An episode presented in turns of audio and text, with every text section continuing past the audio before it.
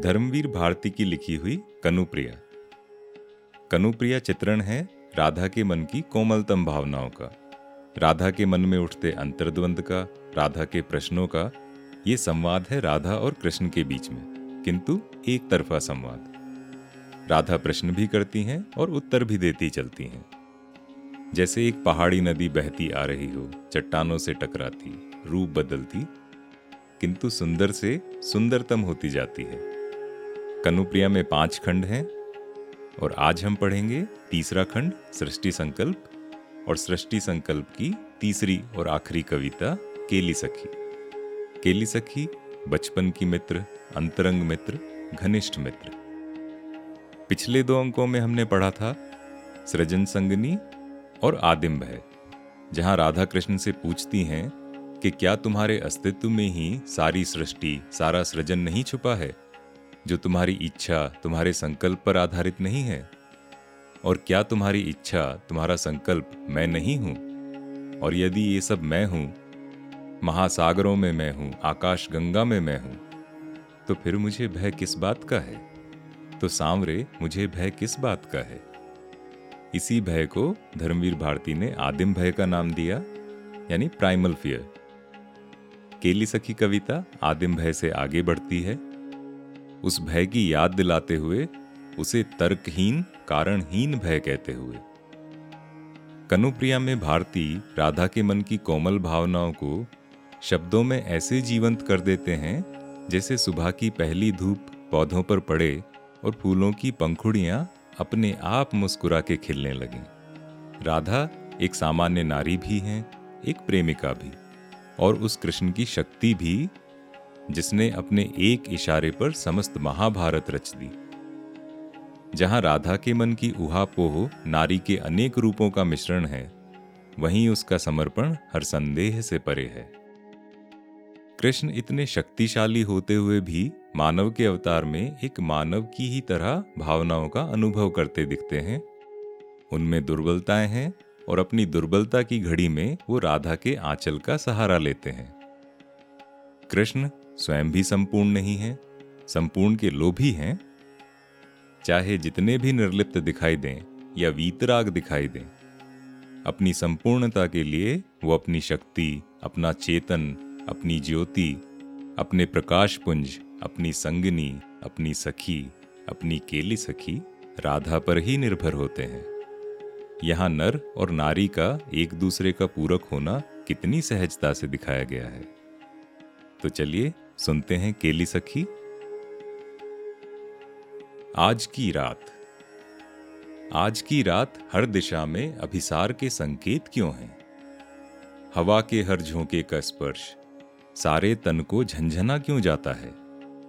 और यह क्यों लगता है कि यदि और कोई नहीं, कि यदि और कोई नहीं तो यह दिगंत व्यापी अंधेरा ही मेरे शिथिल, अधखुले, गुलाब तन को पी जाने के लिए तत्पर है। राधा कहती हैं कि अगर कोई और नहीं तो ये हर तरफ़ फैला हुआ अंधेरा ही मुझे संभालेगा। और ऐसा भान क्यों होने लगा है?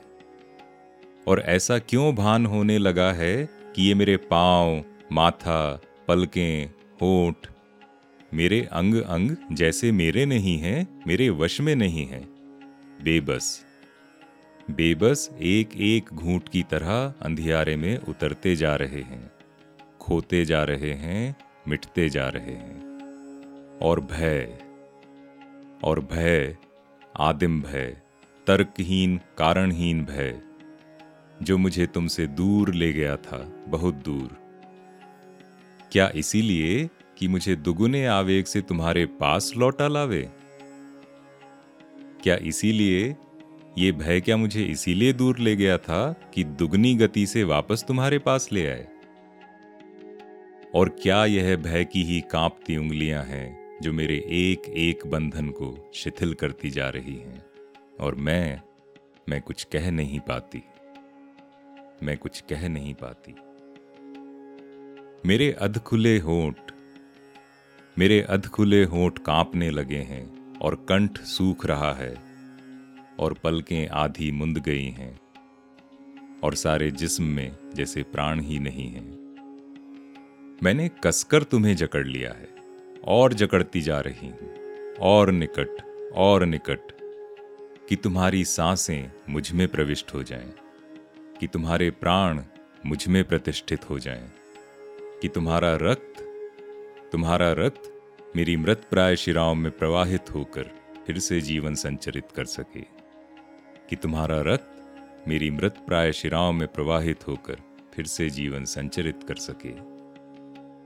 और यह मेरा कसाव निर्मम है, और अंधा और उन्माद भरा, और मेरी बाहें, और मेरी बाहें नागवधु की गुंजलक की भांति कसती जा रही हैं, और तुम्हारे कंधों पर, बाहों पर, होठों पर, नागवधु की शुभ्र दंत पंक्तियों के नीले नीले चिन्ह उभर आए हैं।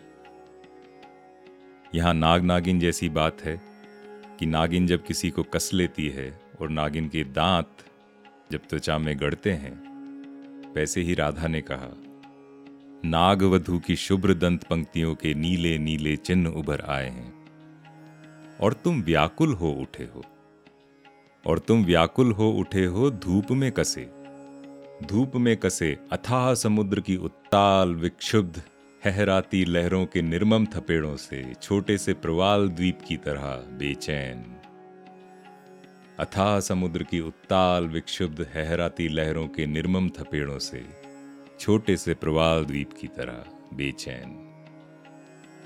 उठो मेरे प्राण। उठो मेरे प्राण और कांपते हाथों से यह वातायन बंद कर दो। यह बाहर फैला फैला समुद्र मेरा है, पर आज मैं उधर नहीं देखना चाहती। यह बाहर फैला फैला समुद्र मेरा है, पर आज मैं उधर नहीं देखना चाहती। यह प्रगाढ़ अंधेरे के कंठ में झूमती, ग्रहों, उपग्रहों और नक्षत्रों की ज्योतिर्माला मैं ही हूँ। यह प्रगाढ़ अंधेरे के कंठ में झूमती, ग्रहों, उपग्रहों, नक्षत्रों की ज्योतिर्माला मैं ही हूँ।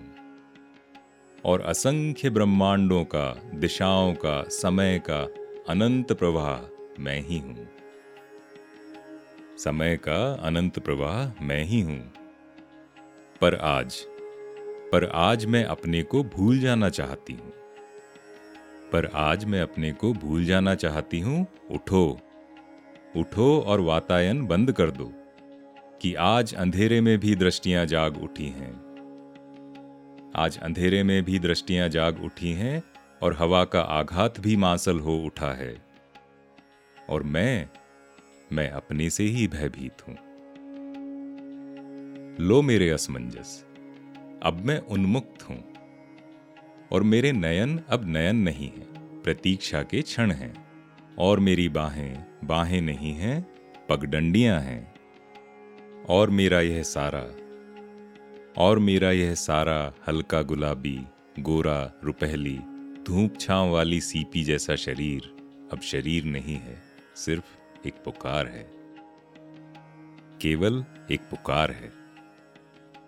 और मेरा यह सारा हल्का, गुलाबी, गोरा, रुपहली, धूप छांव वाली सीपी जैसा शरीर अब शरीर नहीं है, केवल एक पुकार है। उठो मेरे उत्तर। उठो मेरे उत्तर और पट बंद कर दो और कह दो इस समुद्र से। और कह दो इस समुद्र से कि इसकी उत्ताल लहरें द्वार से टकरा कर लौट जाएँ, कि इसकी उत्ताल लहरें द्वार से टकरा कर लौट जाएँ और कह दो दिशाओं से। कह दो दिशाओं से कि वे हमारे कसाव में आज घुल जाएँ। कि वे हमारे कसाव में आज घुल जाएँ। और कह दो समय के अचूक धनुर्धर से, कह दो समय के अचूक धनुर्धर से कि अपने शायक उतार कर तरकस में रख लें और तोड़ दें अपना धनुष, और पंख समेट कर द्वार पर चुपचाप प्रतीक्षा करें। कि अपने शायक उतार कर तरकस में रख लें, तोड़ दें अपना धनुष और पंख समेट कर द्वार पर चुपचाप प्रतीक्षा करें। प्रतीक्षा करें जब तक मैं अपनी प्रगाढ़ केली कथा का अस्थायी विराम चिन्ह अपने अधरों से तुम्हारे वक्ष पर लिखकर थक कर शैथिल्य की बाहों में डूब ना जाऊँ। जब तक मैं अपनी प्रगाढ़ केली कथा का अस्थायी विराम चिन्ह अपने अधरों से तुम्हारे वक्ष पर लिखकर, थककर, शैथिल्य की बाहों में डूब न जाऊँ। आओ मेरे अधैर्य, आओ मेरे अधैर्य, दिशाएँ घुल गई हैं। दिशाएँ घुल गई हैं, जगत लीन हो चुका है। समय समय मेरे अलग पाश में बंध चुका है। और इस निखिल सृष्टि के अपार विस्तार में तुम्हारे साथ मैं हूँ, केवल मैं। समय मेरे अलग पाश में बंध चुका है और इस निखिल सृष्टि के अपार विस्तार में तुम्हारे साथ मैं हूँ, केवल मैं। तुम्हारी अंतरंग केली सखी। केवल मैं, तुम्हारी अंतरंग केली सखी। तो ये थी कनुप्रिया के तीसरे भाग, सृष्टि संकल्प की आखिरी कविता, केली सखी। इसके बाद ये कविता रुख करती है महाभारत का, कुरुक्षेत्र का। अगले दो खंड हैं, इतिहास और उसके बाद समापन, जिनमें कवि राधा के अंतर्मन की कुछ और परतें खोलते हैं। कनुप्रिया का जो कनु है, वो राधा को छोड़कर जाने लगता है। राधा की उस पर क्या प्रतिक्रिया होती है, वो सुनेंगे हम अगले भाग में, जिसका शीर्षक है इतिहास। बताइएगा ये कविता पाठ आपको कैसा लगा? तो मिलते हैं अगले अंक में। तब तक प्रसन्न रहें, गुनगुनाते रहें, चाय, कॉफ़ी पीते रहें।